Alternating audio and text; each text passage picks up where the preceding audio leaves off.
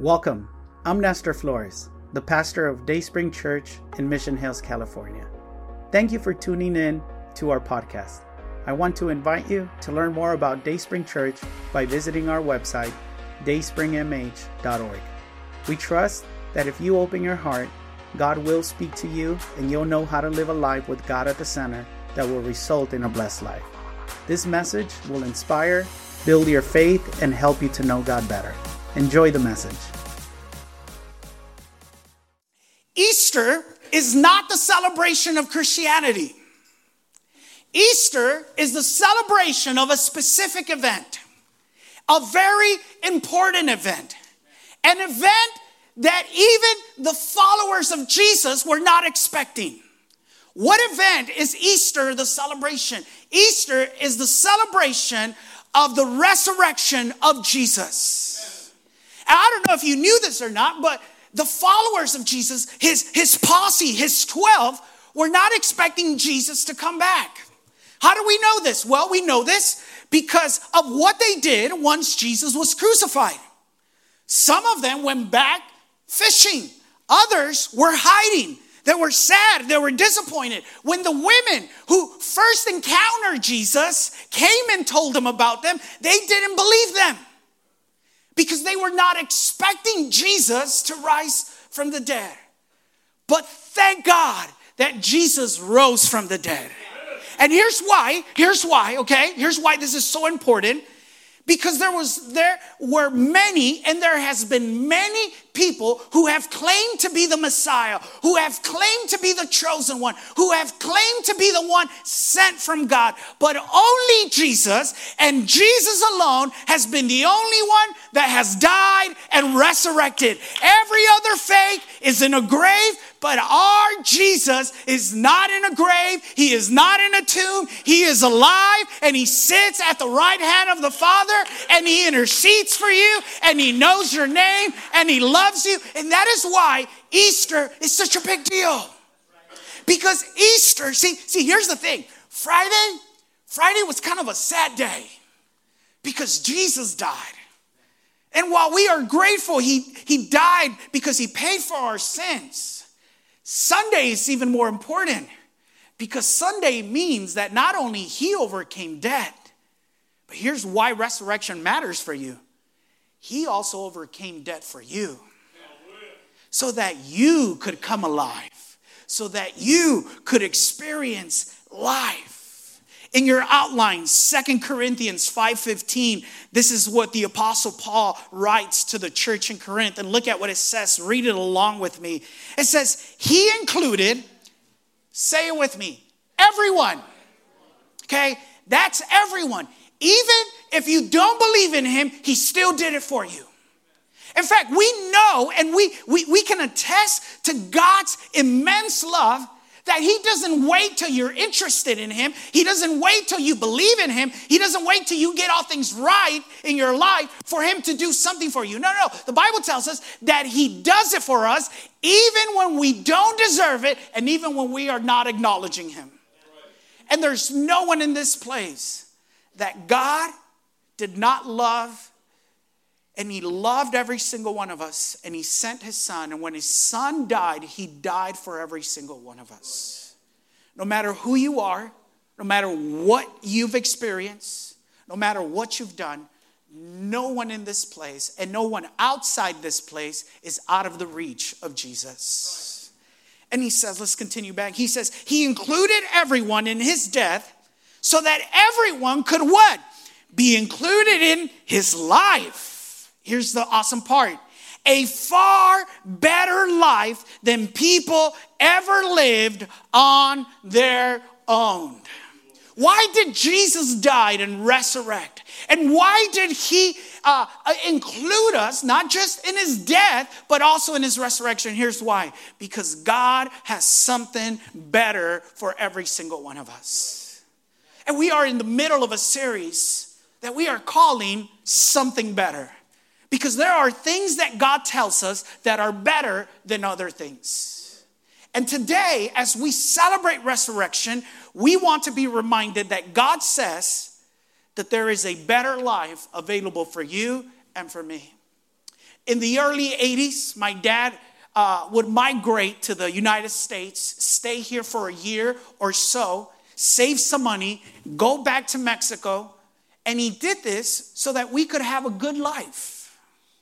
But back in 1990, we migrated as a family to the United States. And we did it because we wanted to have a good life. And I think that all of us, at one point or another in our lives, we take a risk, we make a move, we make some kind of sacrifice so that we can have a good life. All of us want to have a good life. And listen, the truth is, the truth is that if you live in the United States, you have a good life. Because in comparison to many other countries, we have roof, we have clothes to wear, we have transportation, and we have a lot of things that we take for granted. The majority of you are aware that this Friday uh, I had to drive my dad down to Mexico. He's, he's on a mission field trip down there for a while. We miss them like crazy. I miss them like crazy. But um, we drove them down there and uh, we, we drove back. Uh, um, at 3 a.m. in the morning, got back here at 7 a.m., and I called my dad around 2 p.m. and I said, Hey, dad, how, you, how are you doing? And one of the things that he said to me, he says, I took my first shower with a bucket. And he says, Now I get to experience how good life is in the United States. He said, I've never appreciated a shower head as much as I did today. Because we have a good life. A good life is possible here.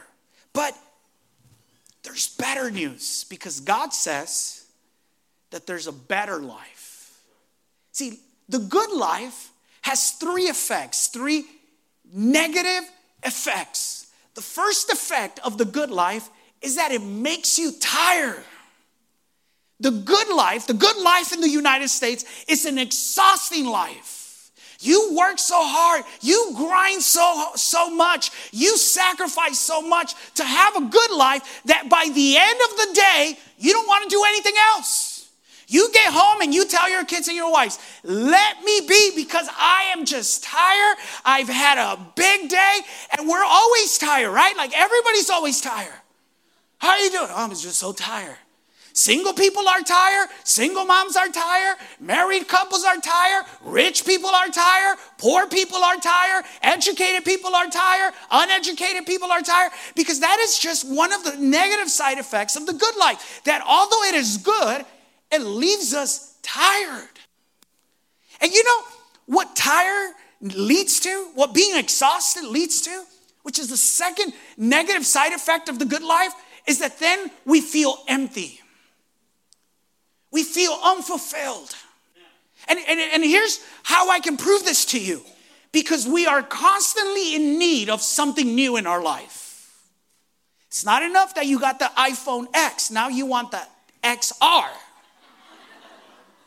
Because the X is just not cutting it anymore. And we and although we have so much, we still feel empty. We still feel a void.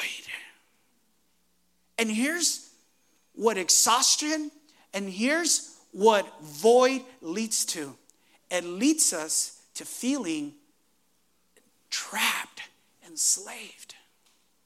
And many Americans, many of you here today, you are enslaved to MasterCard.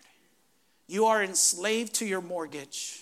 You are enslaved to your job. You can't even take a day off because if you do, you won't make rent, you won't make bills. And although the good life is good, God says, I have something better. There's a better life that I offer you. Now, I'm gonna tell you what the better life that Jesus offers us looks like, but I gotta tell you in advance. The better life that Jesus offers doesn't start from the outside, it starts from within.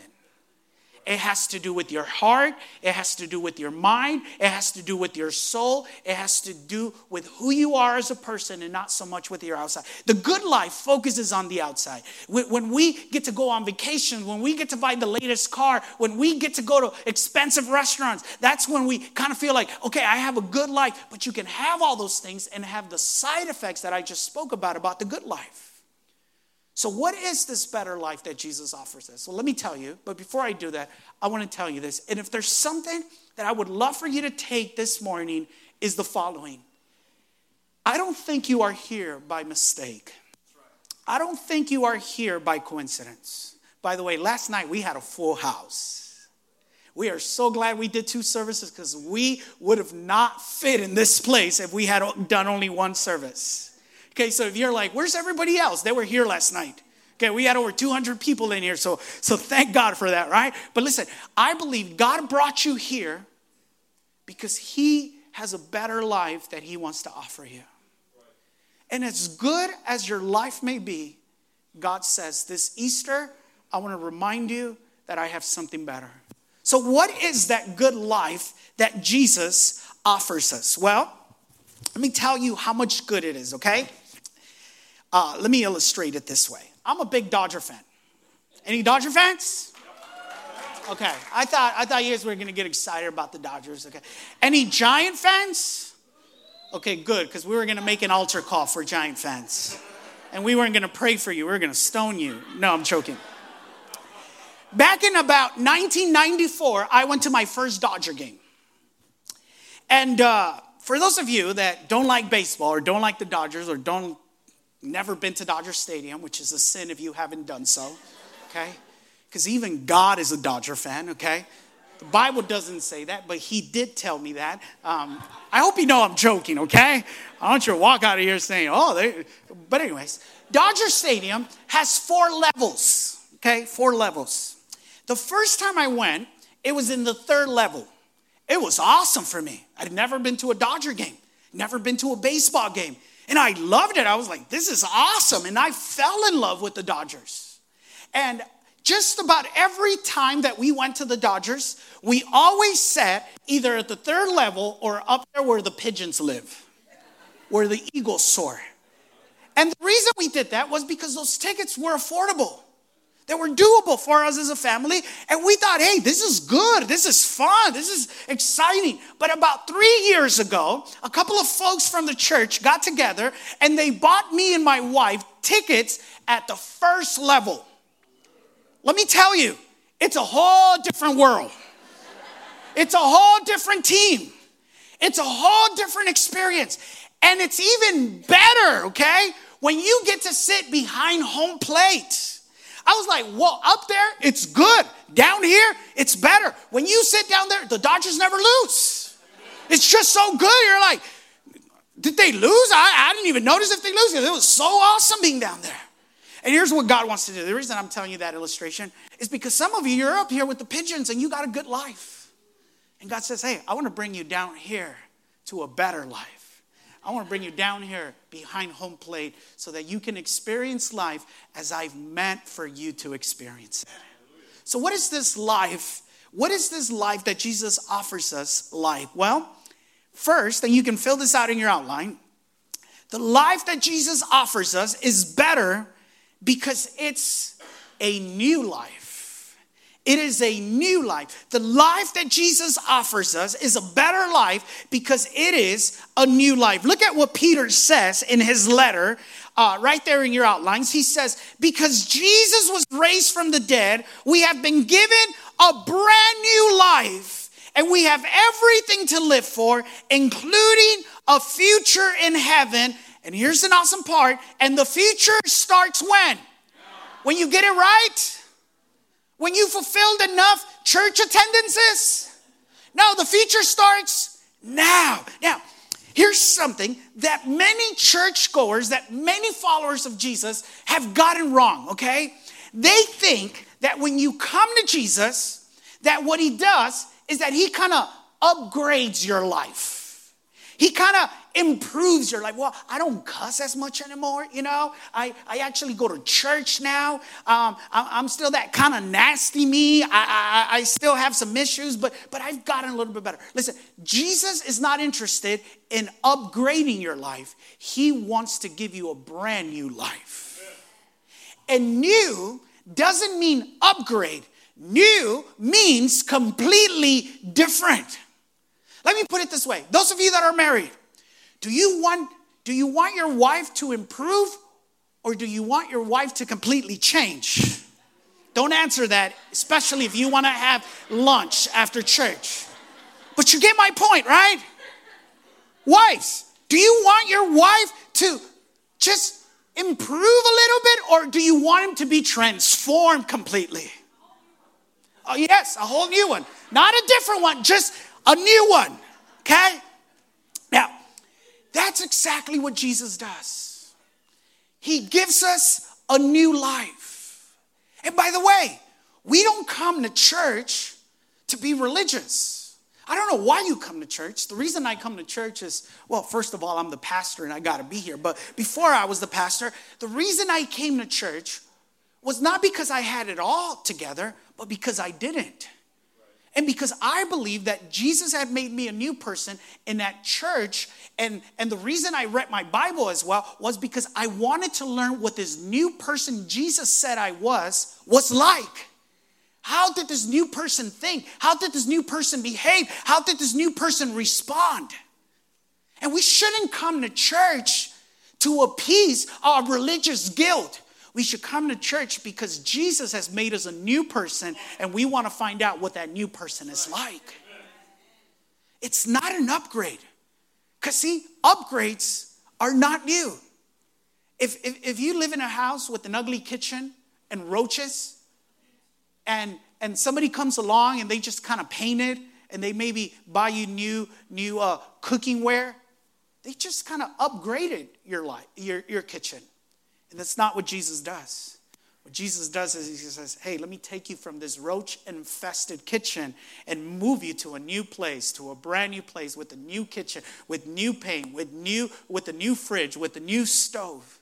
So don't settle for an upgrade. The life that Jesus offers us is better because it's brand new, it's different, it is the best that we can have.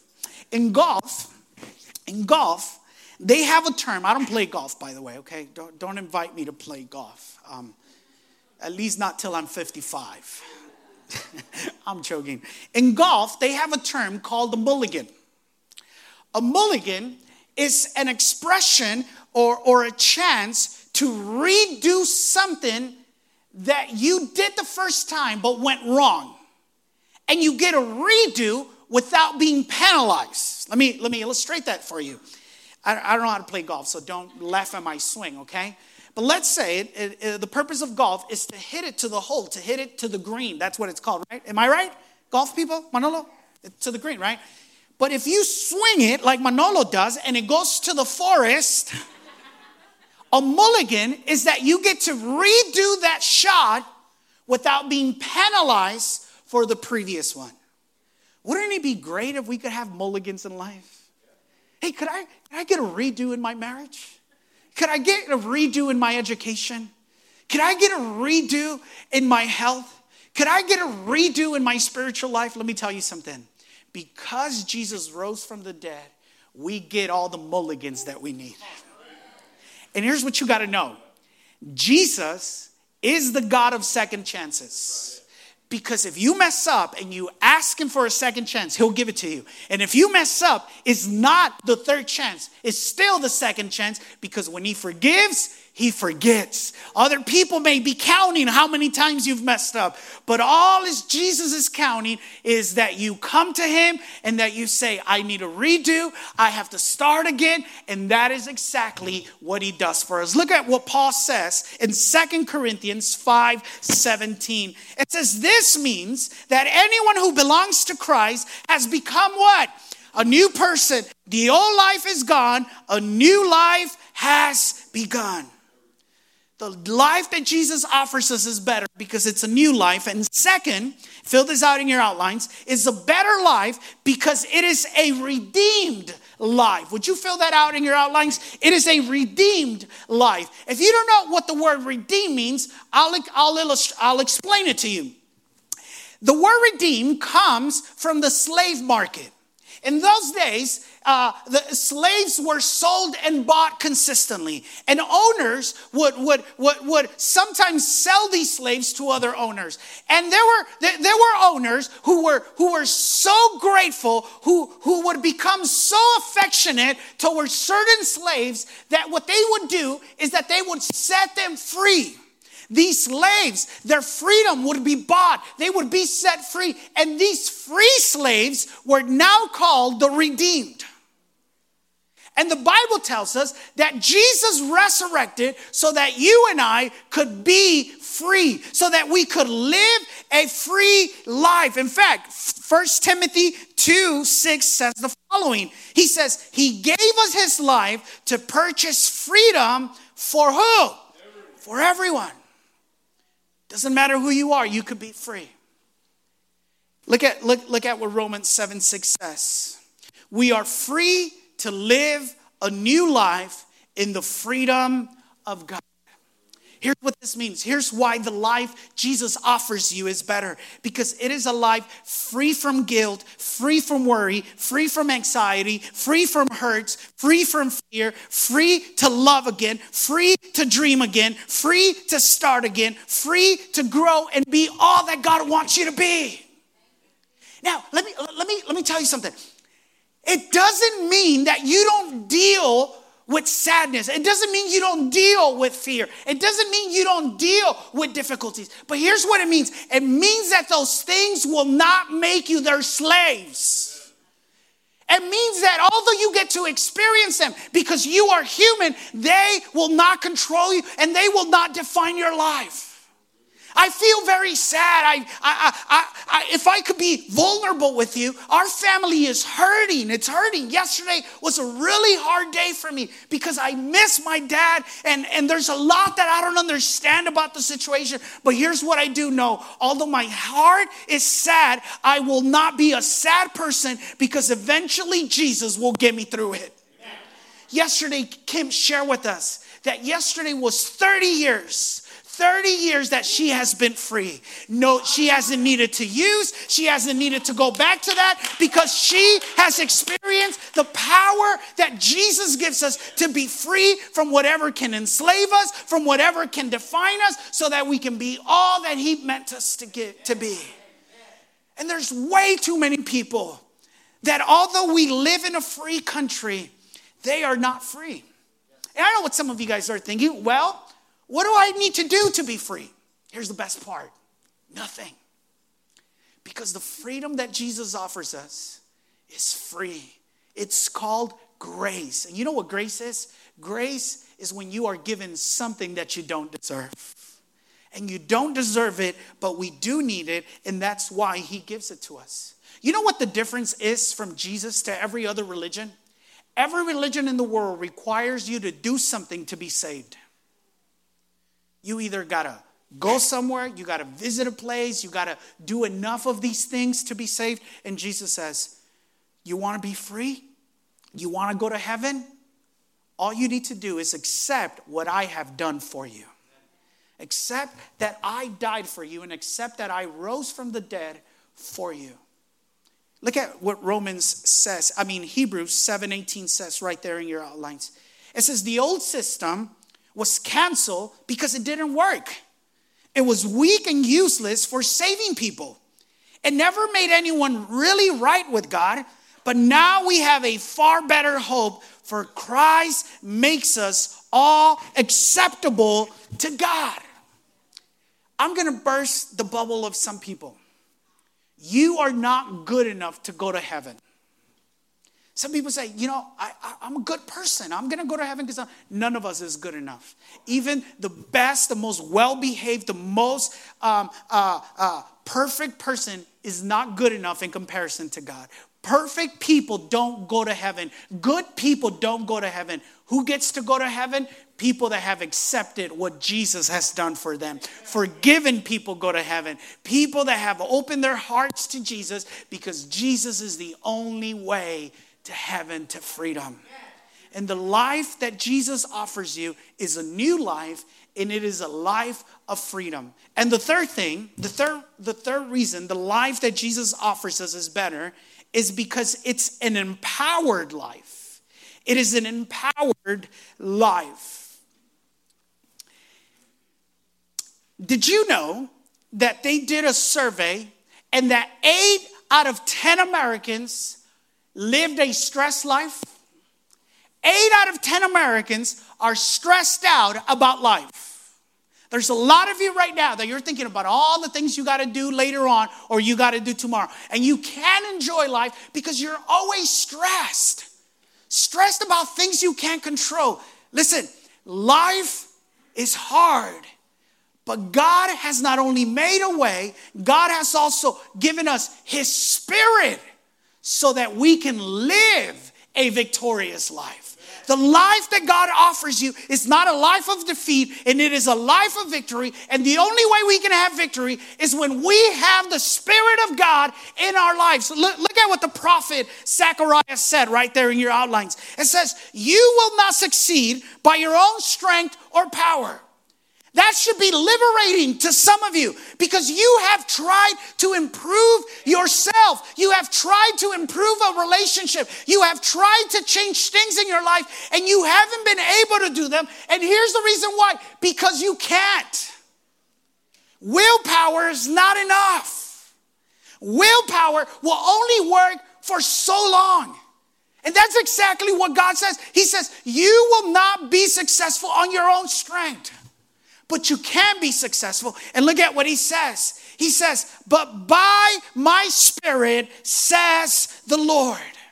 You need, I need the Spirit of God in our lives, not just to give us new life, not just to give us freedom, but also to live in victory. We need the power that is not within us to be able to live the better life that God offers us.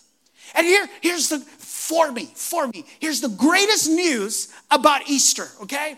This is the verse that motivates me. This is the verse that rattles my life, and I am so encouraged by it. Look at what Romans 8 1 says right there in your outlines. It says, The Spirit of God who raised Jesus from the dead, you ready for this? Look at what it says lives where? The Spirit of God that rose Jesus from the grave and help them to defeat death is the same power, is the same spirit that lives in you, that is available to you, that is available to me. And we don't have to live in defeat if we only accept the better life that Jesus offers and we learn to live by the power that God makes available to you and me. Whatever you're going through, you can rise, you can resurrect from that by the power of the Holy Spirit. And here's the awesome part God makes it available to you and to me. So you may be wondering, well, Nestor, how, do, how can I live? How can I receive this better life? Well, the bad news is you can't buy it, you can't win it, you can't earn it. But the good news is that you can receive it this better life that Christ offers us is receiving. The only way you can receive it is by receiving Jesus in your heart. Because it is not religion, it is not rituals, it is Jesus. It is the person of Jesus that does it. 1 Corinthians 15 22 says the following It says, Everyone comes alive where? In Christ. And look at what Jesus said in John 10 10.